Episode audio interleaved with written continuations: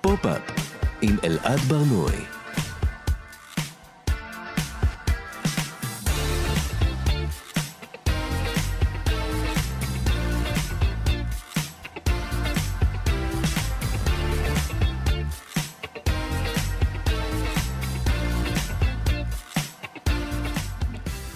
שלום, כאן תרבות, אתם על פופ-אפ. בכל שבוע אנחנו מדברים כאן על התרבות שמעניינת באמת. אנחנו בשידור חי ב-105.3 ו-104.9 FM. ניתן להאזין לנו גם כהסכת, באתר של כאן, ביישומון של כאן, ובכל מקום שבו אתם מאזינים לפודקאסטים. איתי באולפן מפיקת התוכנית טל ניסן, לצידה טכנאית השידור אהלן אדיונוב, שלום לכן, אני אלעד ברנועי, בואו נתחיל.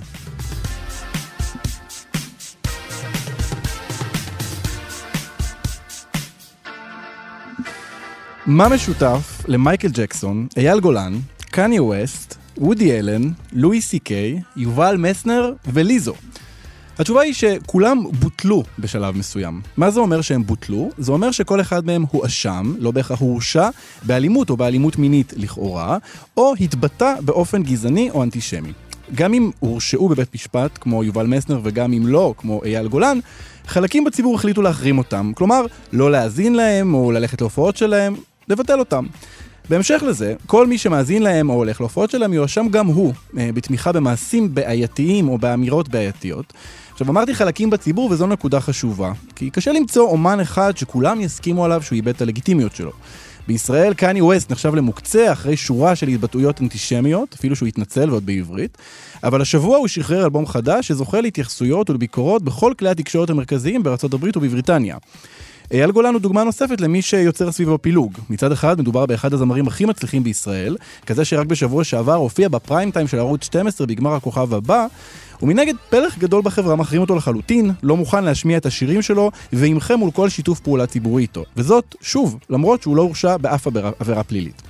היום אנחנו נדבר בתוכנית על ביטול. אנחנו קודם צריכים אולי ליישר קו לגבי מה זה אומר.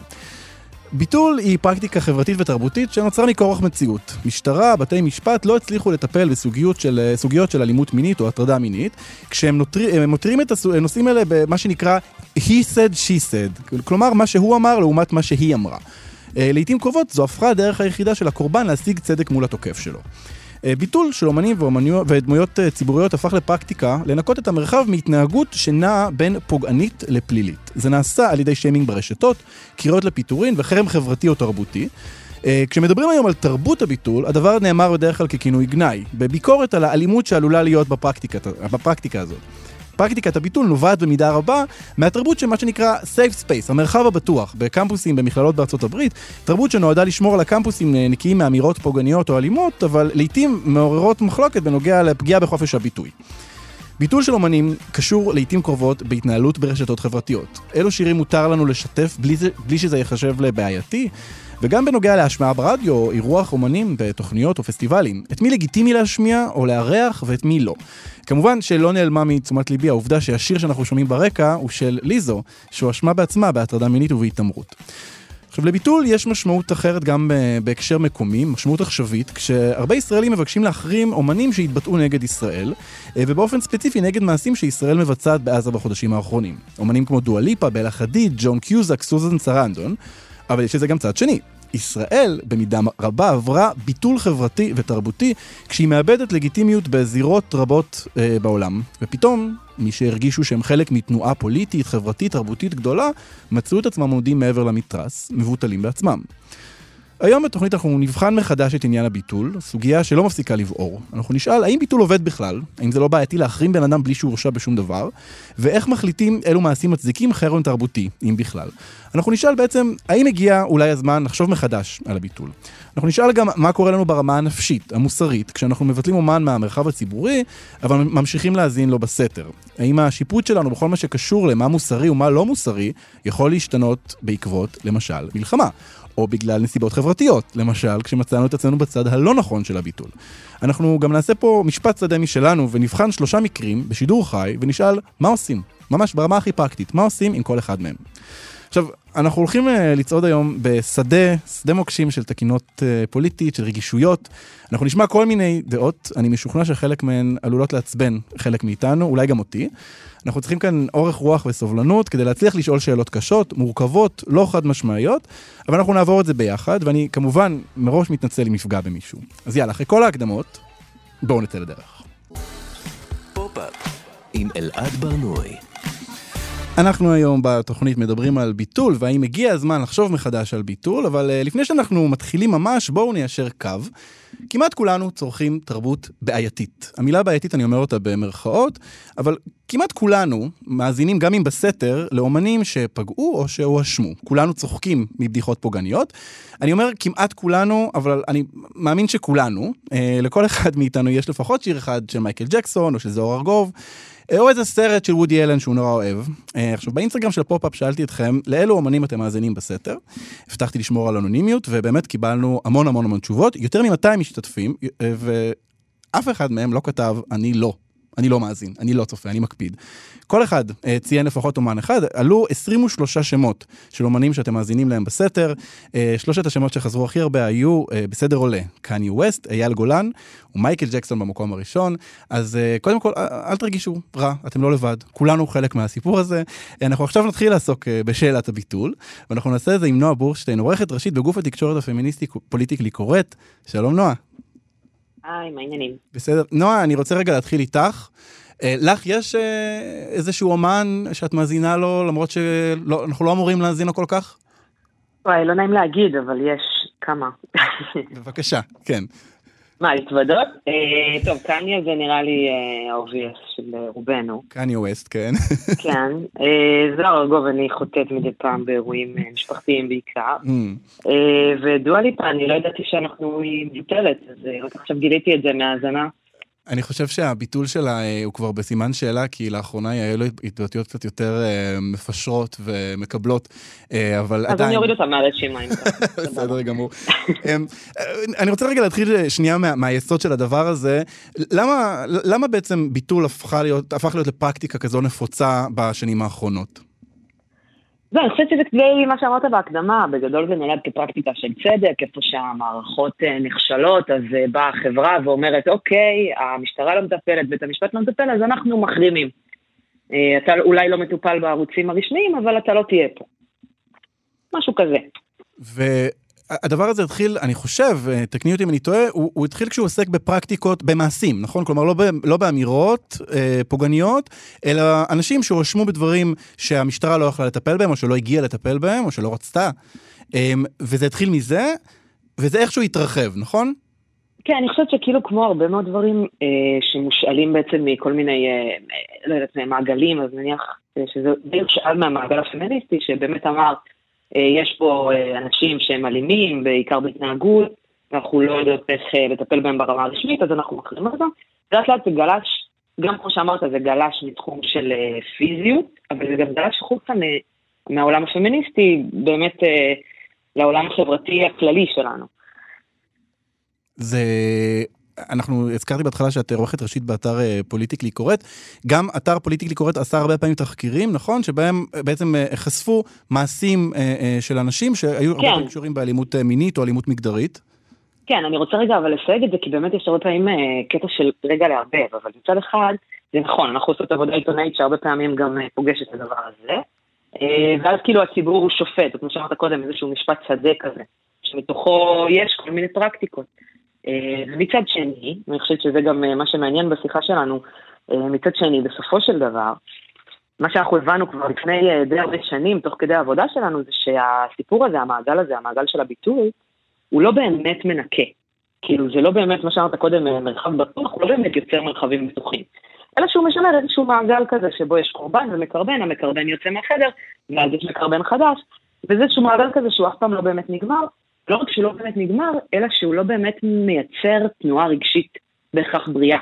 אה, ואני מדברת על הנפגעות, שהרבה פעמים הביטול הוא נותן איזושהי אה, נשימה רגעית, או כזה רגע, אוקיי, לפחות הבן אדם הזה לא במרחב שלי, ולפעמים הוא גם נותן תחושה טובה כזאת של נקמה, אבל כמו שאנחנו יודעים, אה, נקמה זה לא פתרון, ובסוף זה לא באמת מספק נחמה, בטח שלא ריפוי, כן? Mm, זה כבר uh, צעד אחד קדימה. כן.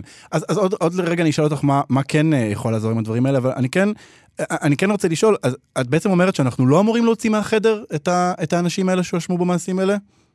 לא, אני, אני לא אומרת את זה, אני אומרת, אני לא, כאילו גם כן חשוב לומר שהפרקטיקה הזאת יש לה ערך במובן הזה של להגיד, אלה התנהגויות שאנחנו לא מוכנים לקבל, ולהתנהגויות האלה יש מחיר. זה מאוד משמעותי. אבל השאלה אם אתה נשאר בפרקטיקה של אכיפה. לצורך העניין, אם היינו עכשיו אה, הופכים את מדינת ישראל למדינה שיש בה רק אכיפה, אבל אין בה דין. אוקיי, אז יש אכיפה, סבבה, אנשים אה, מושמים במעצרים, אבל זה לא עוזר לנו, כאילו, זה פתרון שהוא זמני. Mm. אז סבבה, בוא נוציא את הבן אדם מהחדר, אבל מה קורה אחרי שהוצאנו אותו מהחדר? Mm. כלומר, אנחנו, אנחנו מחפשים אה, תחליף לא למשטרה, אלא למערכת המשפט. אה, אני חושבת שיותר מזה, זה אפילו לא תחליף, אני חושבת שאנחנו מחפשים תוספת. אנחנו מחפשים את האופן שבו אנחנו יכולים לעשות תיקון שהוא לא תיקון אה, פלסטרי. כי אם אני לצורך העניין מוציאה, אה, בואו לא נגיד שמות כדי שלא נחטוף תביעה, אבל אם אני מוציאה בן אדם X אה, מהמרחב הציבורי הישראלי, אבל פגיעות ממשיכות לקרות, אז לא באמת, לא באמת ניקיתי את החדר. כאילו ניקיתי אמרתי סמרטוט, אבל לא באמת ניקיתי, לא עשיתי ניקיון פסח. ניקיון פסח זה אומר שאני עכשיו משנה את המנגנונים, או משנה את התרבות החברתית, או עובדת על משהו שהוא עמוק יותר ברמה הרגשית החברתית, כדי שהפגיעות לא יחזרו. כי בסוף כל מקרבן הוא סימפטום של בעיה חברתית. כלומר, אה, אם אנחנו מדברים על אה, משהו כמו אה, הטרדה מינית במקום עבודה, אז הבעיה היא לא האדם, האדם שהטריד מינית במקום מסוים, אלא עצם זה שהמערכת היא כזו שמאפשרת לבעל מרות להטריד אה, עובד או עובדת שכפופה. כן, המרחב הזה שבו יחסי כוח הם משהו שמאוד קל לנצל אותו. בוא נגיד את זה בהכי פשוט. ברגע שיש יחסי כוח, בדרך כלל היחסי כוח מנוצלים אה, ומגיעים לכדי פגיעה. זה לא אומר לבטל את כל היחסי כוח, כי בכל זאת אנחנו צריכים איכשהו שהעולם יזוז, אבל זה אומר לפתח איזושהי מודעות לדבר הזה, ולהבין שכשיש יחסי כוח יש פגיעה, ולייצר מרחבים שהם בטוחים, לא כי הוצאנו החוצה את כל האנשים שפוגעים, כי זה אף פעם לא נגמר, אלא כי יצרנו מודעות ומרחב שהוא טיפה יותר אה, בטוח ברמה המהותית שלו, שיש בו אפשרות לצורך העניין, אם יש מישהו שפוגע, אז יש לי למי לפנות. יש לי איך לקדם שינוי בתוך המקום עבודה שלי, או בתוך השכונה שלי, או איפה שזה לא יהיה. עכשיו, אם אנחנו מדברים על, אה, על היצירה עצמה, אוקיי? אמ, אמרתי בהתחלה שאני חושב ש...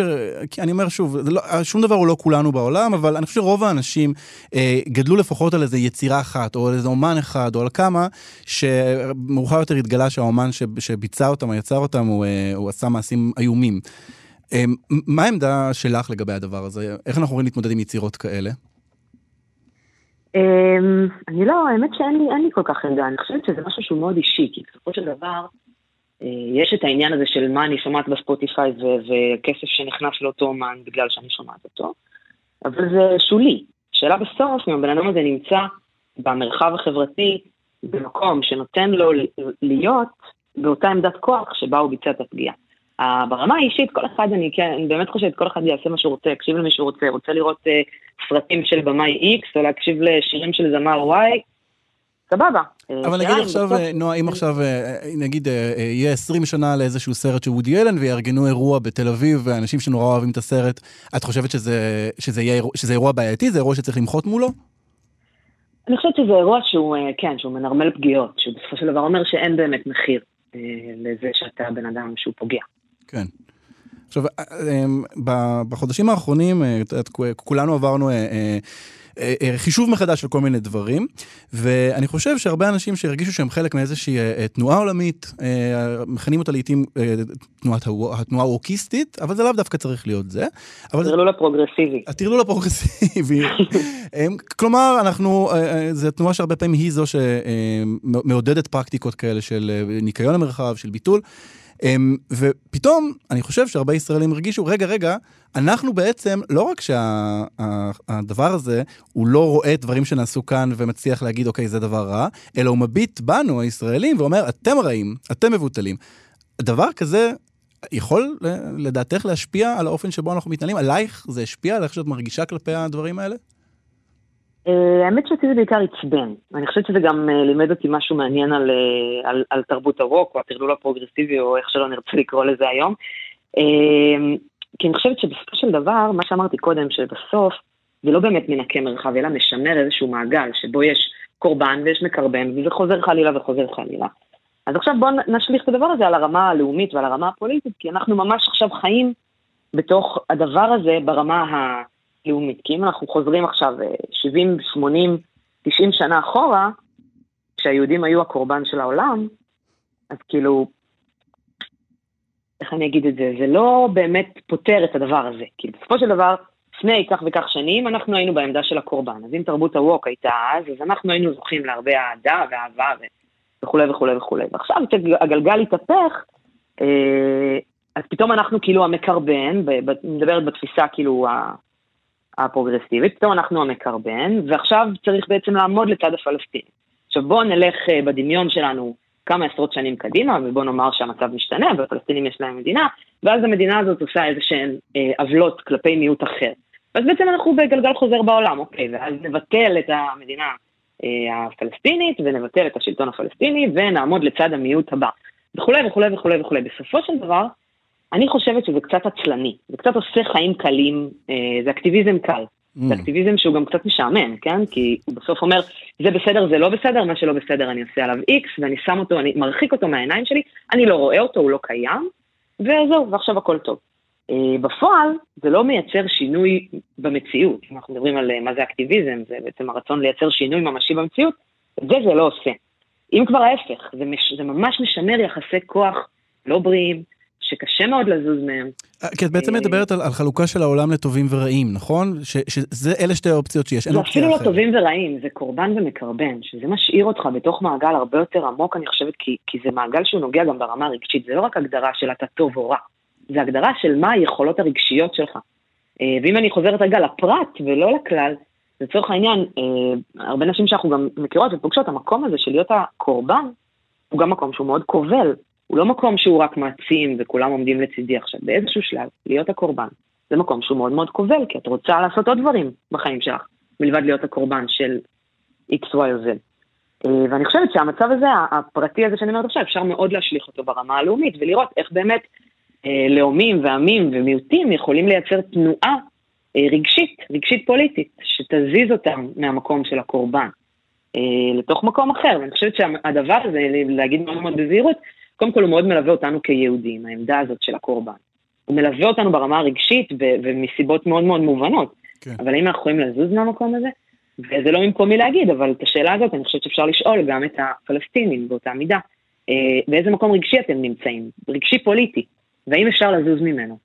והאם המעגל הפרוגרסיבי הזה של קורבן ומקרבן ותרבות הרוח והביטול, לא קצת משמר לכל אחד מאיתנו את המקום שלו, ומשמר את המצב כמו שהוא, מצב שהוא לא נעים לאף אחד מאיתנו. נועה, את חושבת שאם היינו משוחחים לפני חצי שנה, היית עונה לי תשובה דומה לשאלה הזאת? כלומר, מה שהשתנה בדברים שאמרת בעקבות החודשים האחרונים? אמ, קונו כל, כן, אני לא חושבת שהייתי אומרת את אותם דברים. אני חושבת שהבנות שבאמת אה, נפלו אצלנו במערכת, אה, אגב, אנחנו עובדות, אה, יש לנו איזושהי הכשרה של עיתונאיות דו-לאומית, אז ככה יוצא שאנחנו עובדות מאוד מאוד על הנושא הזה, גם ברמה של הפרט. אה, ומההקשבה לאותן נשים שאנחנו עובדות איתן, ומההקשבה גם לעצמנו בתור נשים שחיות בתוך הסכסוך האינסופי הזה, אז פתאום, אה, וגם מתוך הרבה ניסיון מקצועי פמיניסטי בכלל שקשור לדברים שקשורים לפגיעות, פתאום האסימון הזה נפל אצלנו במערכת. האסימון הזה, הוא היה מאוד מאוד חזק, וגם העבודה שלנו מאוד השתנתה סביבו. אה, ואני חושבת שבסוף מרחב בטוח, אם נחזור רגע להתחלה, אז מרחב בטוח זה לא מרחב ש, שמנקים אותו, זה מרחב שעובד, מרחב שעובד רגשית. מרחב שיש בו תנועה, שיש בו תזוזה, שיש בו יכולת, להגיד לממונה, ממונה כאילו כ- כשם קוד, ל- אולי אפילו לשיחה הפנימית שלך עם עצמך, להגיד, אה, לא טוב לי פה, או כן טוב לי פה, או, או אני בעמדה רגשית שהיא לא מתאימה למצב המציאותי שאני חי בו. אה, לשאלתך, אני לא בטוחה שהייתי אומרת את זה לפני חצי שנה ברמה הלאומית. אני חושבת שכן הייתי אומרת את זה אולי ברמה הפמיניסטית, אבל פתאום להבין את הקשר בין הדברים, זה משהו שקרה בעקבות המלחמה. כן, טוב, מאוד מעניין, אני, אני עכשיו נשאר עם המטאפורה של החדר, במקום להוציא אנשים מהחדר, אה, צריך לעבוד על, על התנאים בתוך החדר, כלומר, להצליח ל, ל, לסדר אותו מחדש אה, ולשוחח על הדברים בלי, בלי להצליח, אה, בלי, בלי למנוע מאיתנו שיחה, נכון? זה, זה... לגמרי, גם תראה מה קורה ברמה כאילו הישראלים ופלסטינים, כן, אנחנו חיים במרחב די קטן, בו מדינת ישראל, גם כולל עזה, היא מאוד מאוד קטנה, ואיכשהו אנחנו מנהלים את השיחה הזאת עם העולם, אבל לא אחד עם השני. אני לא מדברת עכשיו על שיחות אוסלו, אני מדברת ברמה כאילו אפילו הכי כללית של הדברים. איכשהו השיחה היא מול הפרוגרס, היא מול העולם, היא מול המערב, היא מול, לא רק המערב, היא מול כל העולם. בסוף אין את השיחה הזאת בתוך החדר, אנחנו כולנו באותו חדר, אבל השיחה לא קורית בתוך החדר. נועה בורשטיין, עורכת ראשית בפוליטיקלי קוראת, תודה רבה לך על השיחה הזאת. תודה רבה. אנחנו היום אה, מדברים על תרבות הביטול אה, בשנת 2024. אנחנו רואים כבר אה, שביטול הרבה פעמים לא קשור רק למעשים של אדם, אלא גם לעמדות או לדעות או לשייכות פוליטית, לקבוצה או לתנועה. ואנחנו נשאל עכשיו איך סוגיות של מוסר, של שאלות של טוב ורע, יכולות להיות מושפעות גם הן מתנודות פוליטיות או חברתיות. אנחנו נעשה את זה עם דוקטור יאיר בן דוד, סופר ומרצה לפסיכולוגיה של המוסר, מחבר הספרים איך להיות טוב ואיך להיות רע. שלום דוקטור יאיר בן דוד. שלום, שלום. אמ, אני רוצה רגע שנתחיל, אה, אמ, עשיתי את זה גם בשיחה הקודמת, אני רוצה לשאול אותך, יאיר, אתה, אה, יש, יש איזשהו אומן שנחשב למבוטל, אה, ש, שכאילו לא בסדר להאזין לו, או, או לצרוך תרבות שהוא מייצר, ואתה בכל זאת עושה את זה? האמת שכן, מוכרחים להודות, אני מדי פעם מאזין לשירים של מייקל ג'קסון. כן, ואתה עושה את זה בסתר? אתה לא, אתה לא משתף את זה ברשתות, אני, אני מבין מהטון שלך. כן, כן, אני משתדל לא, לא, לא לשתף את זה, ושוב, אם, אם כבר מוכרחים להודות, אז כן, אבל כמובן שלא בפומבי. כן, אוקיי, אז אחרי הווידוי הזה אני רוצה, תראה, זה לא פעם ראשונה שאנחנו משוחחים בתוכנית, אבל אני כן רוצה ש, שנזכיר למאזינים מה זה בעצם פסיכולוגיה של המוסר. מצוין, אז פסיכולוגיה של המוסר זה תחום ש... לוקח את העקרונות הגדולים של המוסר שאנחנו מדברים עליהם ובודק איך הם עובדים ביום-יום, כלומר, איך הם משפיעים על התפיסה שלנו היומיומית של טוב ושל רע, של מה ראוי ומה לא ראוי לעשות בעולם. כלומר, בוחן מוסר לא מהעקרונות הגבוהים, אלא ביום-יום, את התפיסות ואת התחושות שלנו לגבי ראוי ולא ראוי בעולם. מה יכול להיות uh, שאלה, תנודה כזאת? מה, מה יכול להיות משפיע ביום-יום על עמדה מוסרית, למשל? תן לי איזה דוגמה. אז יש המון המון דברים שמשפיעים על מוסר, רואים את זה לדוגמה במחקרים uh, מעניינים לגבי הבדלים מוסריים בין גברים לנשים, שפעם מצאו ממש הבדלים בעקרונות שגברים ונשים uh, אוחזים בהם במציאות, ככה בשנות ה-70, והיום הרבה פחות. החינוך ככה צמצם את הפער אה, אה, המוסרי או בתפיסות המוסריות בין אה, גברים לנשים, וזה קיים כמעט בכל, בכל היבט בחיים. עכשיו, יאיר, אנחנו בחודשים האחרונים הבחנו שכל מיני סוגיות שהיינו עסוקים בהן, והן היו קשורות בתנועה חברתית. למשל, פמיניזם, למשל, זכויות להט"ב, למשל, עמדות ליברליות, אנחנו אה, בעצם אה, קצת העמדנו אותם לבחינה מחדש, כשפתאום הרגשנו שאנשים ברחבי העולם מביטים אחרת בנו כישראלים, אוקיי? אני חושב ש, שזה דבר ש, שעלה. עכשיו, מה שמעניין אותי כאן, זה מה קורה לנו, כשדבר כזה קורה. למשל, אם אני תומך בזכויות להט"ב, אבל פתאום אני רואה שהתנועה העולמית שתומכת בזכויות להט"ב מתנגדת אליי, לקיום שלי כישראלי, האם זה עלול להשפיע עליי בהקשר הזה של שיפוט מוסרי מול זכויות להט"ב? אז בהחלט, הרבה פעמים אה, מוסר הוא עניין של, אה, אפשר להגיד אפילו של אופנה, כן? אנחנו הרבה פעמים משתמשים במוסר לא, לא רק כמערכת עקרונות ש... מנחה אותך ואותי ואת המאזינים, אלא כסיגנל להראות לאחרים שאנחנו מוסריים, וזה ממש כמו אופנה, אתה יודע, אנחנו לובשים, אה, בשנות ה-60 היינו לובשים ככה, והיום אחרת, זה ממש כמו תפיסה אסתטית. ובאמת הדברים האלה מאוד מושפעים מנראות. עכשיו, אני חושב שמה שקרה לאחרונה, שזה לא קשור רק לתרבות הביטול, אלא בכלל לחבילת ערכים מוסריים ובאמת תפיסות מוסריות שקשורות לתרבות הביטול. הרי תרבות הביטול, כשאנחנו מדברים עליה, קודם כל, נכון, זה כינוי גנאי. נכון, אה, נכון, כן. נכון, לסוג התרבות הזה, ובדרך כלל הוא בא אה, לידי ביטוי אה, בקרב אנשים שגם תומכים ב-PC, נכון, פוליטיקלי קורקט, וכמובן בפוליטיקה של זהויות. ואני חושב שלאחרונה הרבה אנשים, בטח ישראלים, אבל לא רק, קצת התאכזבו מאנשים שאוחזים בחבילה המוסרית הזו. כי הם אומרים לעצמם, אוקיי, יש הרבה אנשים שתומכים בפוליטיקת זהויות ובתרבות ה-PC ובתרבות הביטול כ... אה, כן, ורואים את עצמם כאנשים מאוד מוסריים וזועמים מוסרית בשמה של התרבות הזו, ופתאום הם לא כל כך יודעים להבחין בין טוב לרע, או להכיר, אתה יודע, ב... אה, בסבל, כן, מה גורם סבל וכולי, אה, משני הצדדים, ולכן הם קצת, יודע, יוצאים נגד זה, מתאכזבים מזה, וזה יכול לגרום להם גם לתפוס את כל התרבות הזו, שחלקה הוא חיובי וטוב, אני חושב, כשלילית ולהתנגד לה. יאיר, אבל אה, אה, אתה אומר כאן משהו שהוא בעיניי אה, שערורייתי וזה מאוד מעניין אותי, העניין הזה של מוסר כאופנה. כי, אתה יודע, אנחנו חושבים על עצמנו כיצורים שיש לנו שיפוט לגבי טוב ורע, ואנחנו מאמינים בדברים. אז מה, אז בגלל שסט ערכים מגיע ביחד עם עוד כמה ערכים אחרים, הכל קורס בשנייה שמישהו, שמישהו שאוחז באותו סט ערכים בוגד בי? אז אני, אז אני, המוסר הפנימי שלי, זה שההורים שלי והחינוך שלי, כל זה הנחיל בי, פתאום הוא משתנה ככה בקלות? אז קודם כל, כן, אה, זה, זה, התמונה קצת יותר מורכבת, אבל אני חושב שבמידה מסוימת כן. הרבה פעמים המוסר שלנו אה, אה, בעצם אה, אה, ניסיון להגיד משהו לעולם, או ניסיון להשתייך לקבוצה מסוימת, אז בהחלט הדברים האלה משפיעים על המוסר שלנו.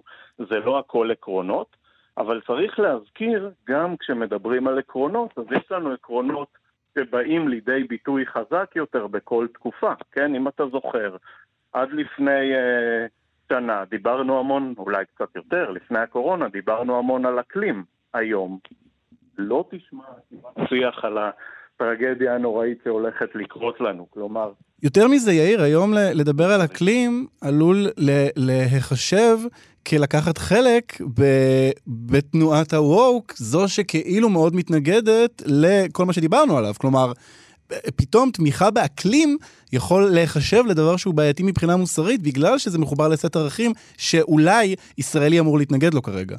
אני אומר שאנחנו, כן, בגלל ההשטחה שחלק מהאחריות לירשת החברתית, הרבה פעמים התפיסה שלנו של טוב ורע כן, נהיית מאוד, אה, מאוד פשטנית. הדברים שאתה אומר עכשיו, בעצם אה, אני, אני, אני מאזין ואני אני מבין שיש משהו קצת מדכא בכל הסיפור הזה, כי כל העניין הזה של מוסר הוא הרבה יותר אה, נידף ברוח ממה שהייתי רוצה לדמיין.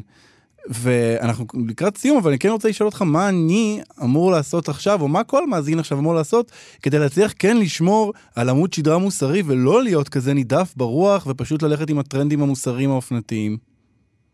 אז קודם כל זה מאוד קשה, כי כולנו סובלים מהטיית האישור, שאנחנו מנסים רוב הזמן לחפש מה יאושש את עמדותינו המוסריות, אבל אני חושב באמת שאנחנו צריכים, כולנו, קצת באמת לכבות את להבות הזעם המוסרית ולהסתכל על ערכים יותר בהיגיון. כלומר, מתוך סט הערכים שמדברים עליהם, אפילו בתרבות הביטול, כן, כל מיני סוגים של ענישה, כן, לא בהכרח פורמליים, יש שם דברים טובים. ולכן התפיסה שלנו צריכה להיות הרבה יותר מורכבת והרבה פחות חד-מימדית אה, אה, של מוסר מאשר מה שכיום. בעצם סט הערכים הזה שאנחנו מדברים עליו, אנחנו צריכים לפרק אותו בשביל שאנחנו נצליח באמת לחשוב באופן מוסרי על דברים, נכון? כדי שזה לא יהיה אה, אה עניין של שיוך אה, תרבותי או חברתי או פוליטי. נכון, נכון, לגמרי, ולכן אנחנו כל הזמן צריכים, כל מה שאנחנו צורכים, אה, אתה יודע, גם דרך המדיה, גם דרך הרשת, אנחנו צריכים להיות ביקורתיים ולנסות אה, לפרק ולבדוק איפה הוא עומד מול ערכי המוסר שלנו. בהחלט. עכשיו יאיר, ממש לסיום, אני רוצה, אני רוצה לשאול אותך, אנחנו מדברים כאן על פסיכולוגיה של המוסר, וקורה כאן, קורה כל הזמן משהו כשאנחנו אה, אה, אמ, נדרשים נגיד לבטל אומן, אה, קורה לנו משהו בתחושה הפנימית שלנו, אבל יש דבר מאוד מאוד ספציפי שהוא, שהוא מעניין בעיניי, וזה ששאלתי אה, מאזינים של התוכנית, עוקבים, אמ, האם אתם מאזינים בסתר לאומנים? כלומר, האם יש אומנים שאתם מתביישים בזה שאתם אה, מאזינים להם, אתם מאזינים להם בסתר כי אתם יודעים שחברתית אתם לא אמורים לעשות את זה, תרבותית זה לא נכון לשתף את זה. והתשובות היו מדהימות כי פשוט מאות אנשים ענו שכן, ונתנו רשימה של אומנים. ואני רוצה לשאול אותך, מה, מה קורה פה במקום הזה, שאני מאזין בסתר למשהו ואני יודע שאני לא אמור לעשות את זה? כן, אז קודם כל, רוב מה שאני מאזין לו בסתר זה בגלל שזה טראש, ולא בגלל ההקשר המוסרי. אני מניח שגם אתה. אני לא מאזין בסתר שום דבר, אני חייב להגיד.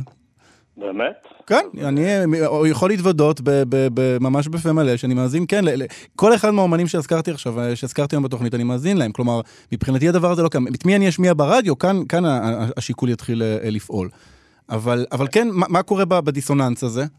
מצוין. אז באמת, כשאנחנו אוהבים מאוד אומן, ואנחנו מבינים שהוא עשה דברים מאוד רעים, יש אצלנו דיסוננס. מצד אחד אנחנו, כן, רוצים לשמוע אותו, אנחנו גם הרבה פעמים מייחסים לו תכונות טובות בגלל זה, ומצד שני, כן, המוסר שלנו אוכל אותנו מבפנים לפעמים, והדיסוננס הזה יכול לגרום לכמה דברים. או שנקל במעשיו, וזה מה שהרבה מאיתנו עושים, אומרים, טוב, לא בטוח שהוא עשה, לא בטוח שהביטול שלו מוצדק. המוסריים, כן, יש כאלה שהזהות המוסרית שלהם תגיד אני לא אשמע עכשיו את השיר, ויש כאלה שחיים עם המתח הזה, למשל מוצאים פתרונות, כמו לשמוע רק לפעמים, או לשמוע רק בהיחווה, אתה יודע, ולא, אתה יודע, לשדר ברדיו, כמו שאתה אומר. כן, כן, למרות שאתה יודע, אתה, אם אתה מאזין לאומן ואתה יודע שהאומן הזה עשה משהו, אז זה, זה כן מחלחל באיזשהו אופן אליך, לא? אתה לא מפחד להיות מושפע מזה באיזושהי צורה? שהמוסר שלך יספוג משהו מתוך השיר הזה שהאומן הלא מוסרי הזה עשה? אתה צודק, אבל זה צריך לחלחל ברמה הרגשית.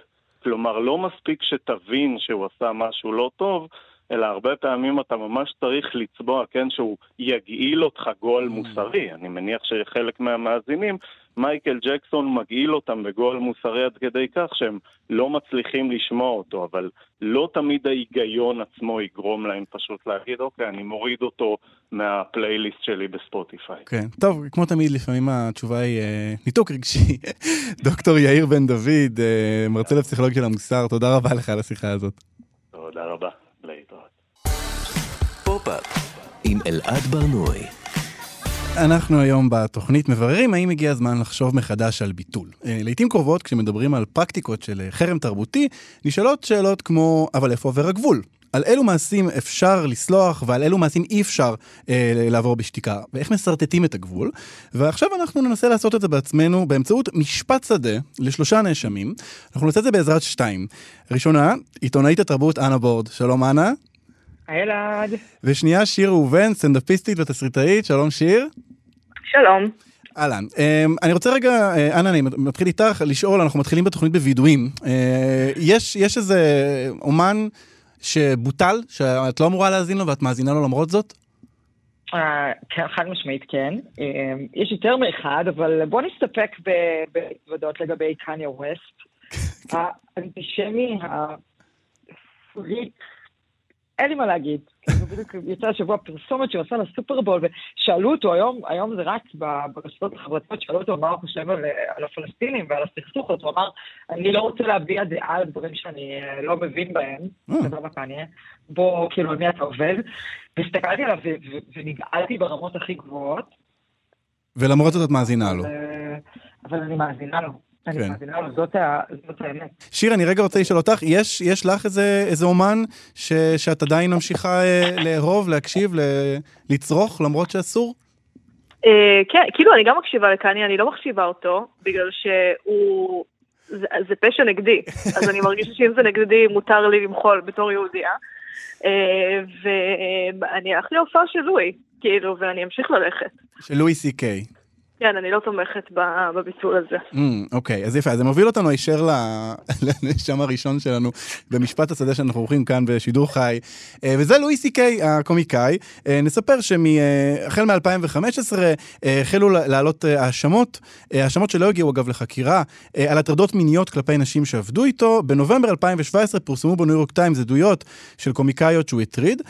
הוא הצהיר שזה נכון ושהוא מתחרט על מעשיו, בזה הסיפור הזה נגמר. לואי סי קיי נעלם לתקופה מה, מהמסכים ומהבמות, והוא חזר. אמ, שיר, את, אה, את, אה, מה, מה, מה גזר הדין שלך בסיפור הזה? אני מרגישה ש...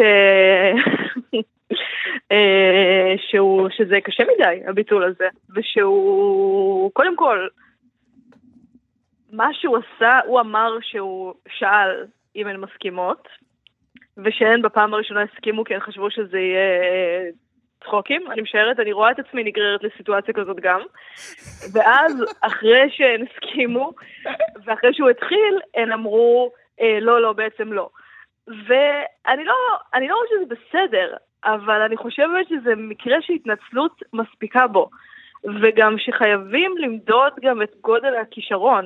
ולואי הוא מבחינתי, הוא אחד הכותבים הכי טובים שיש בעולם עכשיו. כאילו, עשה דברים שאני חושבת שהם יישארו פה מעבר לסטנדאפ. אני מדברת על הוראס ופיט ועוד דברים שהוא עשה, גם הסטנדאפ כמובן. שהוא עשה דברים שאני חושבת שהוא המציא משהו חדש, הוא יצר משהו חדש שלא היה. והביטול שלו הוא קודם כל פוגע בי, בתור מי שלומדת ממנו ובתור מי שאוהבת אותו, וזה לא שהוא עשה עכשיו משהו נוראי ברמות כאלה שאני אומרת, התנצלות מספיקה, התנצלת, צלחתי, הכל בסדר, ואני חושבת שזה באמת היה מקרה שאנשים כל כך קינאו בו. Mm. וגודל הכישרון שלו. אז באמת העלית כאן את, אה, את גודל הכישרון לעומת אה, אה, חומרת המעשים ועצם זה שהוא התנצל. אה, אנה, מה עמדתך בנושא, לואי סי קיי? אני חושבת שבאופן מפתיע, היציאה לאור של הפרשה הזאת עשתה גם ללואי סי קיי טוב. וגם לקהל. אני, לעומת, לעומתך שיר, לא הייתי מה, מהמעריצים הגדולים שלו. אני לא יודעת להסביר למה. הייתי רואה דברים, את התוכנית וזה, ופשוט זה לא היה עובד לי איכשהו. הרגיש לי כאילו משהו שם לא כנה. באמת לא יודעת להסביר. ולימים, כשהוא כבר בוטל ו- וקצת נעלם וחזר עם איזשהו מופע סטנדאפ שהוא השיק באתר שלו, אמרתי יאללה, בוא נראה. והבן אדם מתייחס שם למעשים ומודה בהם ומתנצל וגם בוחן את תרבות הביטול, צוחק עלינו, צוחק על עצמו, שזה עודד בעיניי ויצר שיח כל כך מורכב על, על התופעה הזאת, שזה גרם לי לחבר אותו פתאום. אוקיי, אז uh, אני חושב שיש לנו פה גזר דין, לואי סי קיי, uh, הביטול בוטל.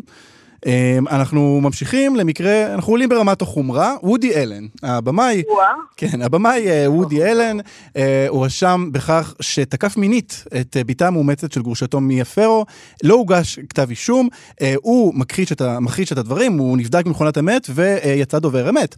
Uh, אנה, נתחיל איתך. וואו, תקשיבו, זה מקרה נוראי, באמת, כי עד, עד לפרסה הזאת, אה, עד שהכל התפוצץ, כל כך אהבתי אותו.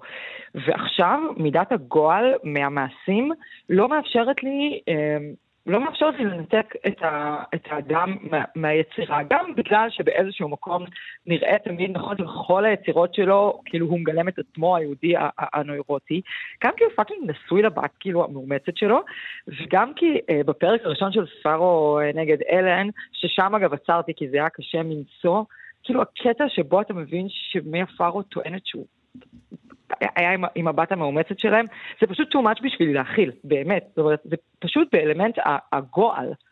הכי אפילו מוסרי או לא מוסרי, אני, אני לא יודעת כאילו איך אפשר לטעון, אבל אני פשוט לא מצליחה לחזור ולצפות בסרטים שלו. גול זה, גול זה מרכיב אה, מרכזי בעניין של שיפוט מוסרי. שיר, מה עמדתך לגבי וודי אלן? אני מאוד מסכימה עם כל הנאמר. אני גם חושבת שעצם זה שאני ראיתי את הסדרה הזאת עד הסוף, למרות שזאת באמת סדרה מאוד מאוד קשה, אמ, עצם זה שהוא לא מודה במעשים, ועצם זה שכדי להציל את אורו הוא לא מוכן לתת לקורבן שלו את הוולידציה הזאת של נכון, זה קרה, הייתי לא בסדר, אלא מכחיש את זה. שהכחשה גם ככה נמצאת בלב ליבה של פגיעה מהסוג הזה. של כאילו זה קרה, זה לא קרה, אני מגזימה, אני לא מגזימה, בגלל שהרי הפגיעה נכון. הזאת קורית בין הקורבן לבין המקרבן, זה לא שכולם יודעים.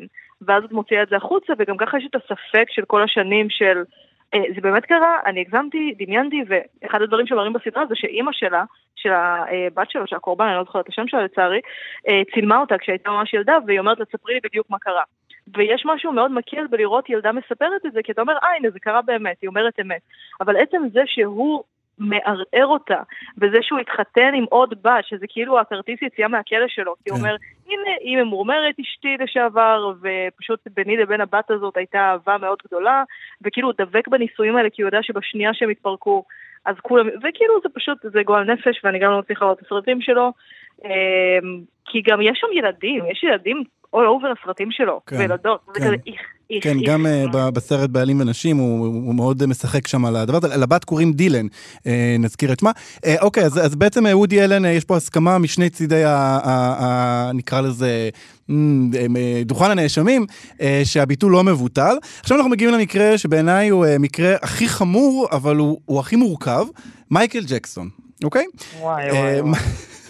מייקל ג'קסון אה, הואשם אה, בש- בשנת 93, בשנת 2003, אה, הוא הואשם, ב- זה נקרא מעשים מגונים בילדים, אבל, ואני נותן כאן אזהרת טריגר, אה, מדובר באונס אה, ילדים, ממושך במספר ילדים. ב-2019, עשור אחרי שהוא מת, יצא הסרט התיעודי לעזוב את נברלנד, שנחשפו עדויות חדשות של, אה, שוב, התעללות מינית בילדים.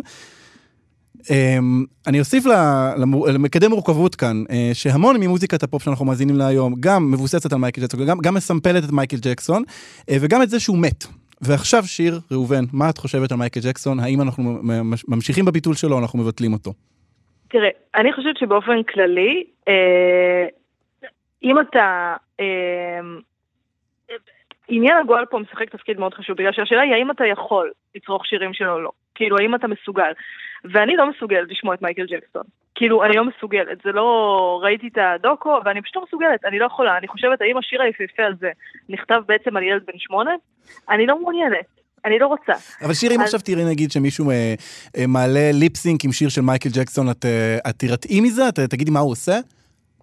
לא, כי זה לא איך שאני באופן כללי, אני לא חושבת שאנחנו צריכים להיכנס לאנשים אחרים אה, לאוזניים ולצלחת ו- ואיש באמונתו, ובאמת זה שהוא מת, אומר גם, אתה, אתה לא באמת תומך בו. זה לא שהוא נהנה מזה שאתה תומך בו, הוא מת, אין אותו, זה לא, הוא לא קיים.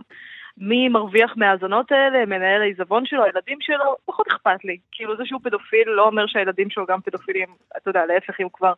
ואז זה לא, לא אכפת לי. אבל כאילו, אז אני לא חושבת ש... אבל זאת שאלה, אתה יודע, בין האזנה פרטית, שזה אני בבית שלי, לבין לצורך העניין לשדר את השירים שלו ברדיו, כן. ולתת לו איזשהו מקום, אה, שזה קצת להלבין אותו. אם תחנת רדיו, אני לא מדברת על בישראל, אני מדברת בארצות הברית נגיד, במקום עם אה, כוח ו- והשפעה, ושמכתיב דעת קהל עולמית, אז אם בארצות הברית תחנת רדיו משמיעה אותו, או עושה לו, אתה יודע, חולקת לו כבוד באיזשהו אופן, אז זה אומר, אוקיי, רגע, את, לא צריך, צריך להזכיר את המעשים שלו, צריך להזכיר את הקורבנות. אבל אה, שכל אחד, מי שרוצה להאזין לו, יאזין לו. אני באופן אישי לא מסוגלת, כי זה פשוט מגעיל אותי, אני לא יכולה, הוא הרס לי את עצמו, אני לא יכולה לשמוע אותו. אנה, אנה, בקצרה, מה דעתך? אז אני קצת איפשהו באמצע, כשיצא הדוקו, אז ממש לא יכולתי להאזין בכלל, וכעסתי גם שהשמיעו אותו, חשבתי שזה כזה מתריס ובכוונה, ועכשיו כשאני שומעת אותו ברדיו אני לא מעבירה. אני לא שמה בעצמי, אני גם לא, נגיד שאני עושה פלייליסט למסיבה או לכל דבר כזה, אני לא מכניסה שירים שלו, אבל כשיש אותו ברדיו אני כזה שומעת, נהנית מהשיר, וכמובן בסוף אומרת לעצמי, תוך כדי כזה, איזה באסה שהוא היה פדופיל, ושהוא הרס לכל כך הרבה אנשים את החיים. כן, אני חושב, אני חושב שהמשפט הזה אה, מאוד מוצא חן, איזה באסה שהוא היה פדופיל. אני, אני, אני, אני אוסיף את העמדה שלי פה בסיפור הזה, אני מאזין למייקל ג'קסון, אני לא, אני מאמין לחלוטין שהוא עשה את כל המעשים האלה, אני נגעל ממנו, ועדיין אני מאזין לשירים האלה ואני מתמלא בעונג ואושר. אז uh, הנה, מאזינים ומאזינות, יש לנו פה uh, משפט שדה, uh, דעות שונות, עמדות שונות, אני מקווה שכל אחד יוכל לקחת מזה משהו uh, מזדהה או משהו uh, מרגיש, אולי משהו הבין מחדש. שיר ראובן ואנה בורד, תודה רבה לכן על המשפט הזה. תודה לך. וזהו, אנחנו הגענו לסוף התוכנית, פופ-אפ בכאן תרבות, תודה לטל ניסן על ההפקה, תודה לטכנאית השידור אלנה דיונוב, אני אלעד ברנוי, להתראות.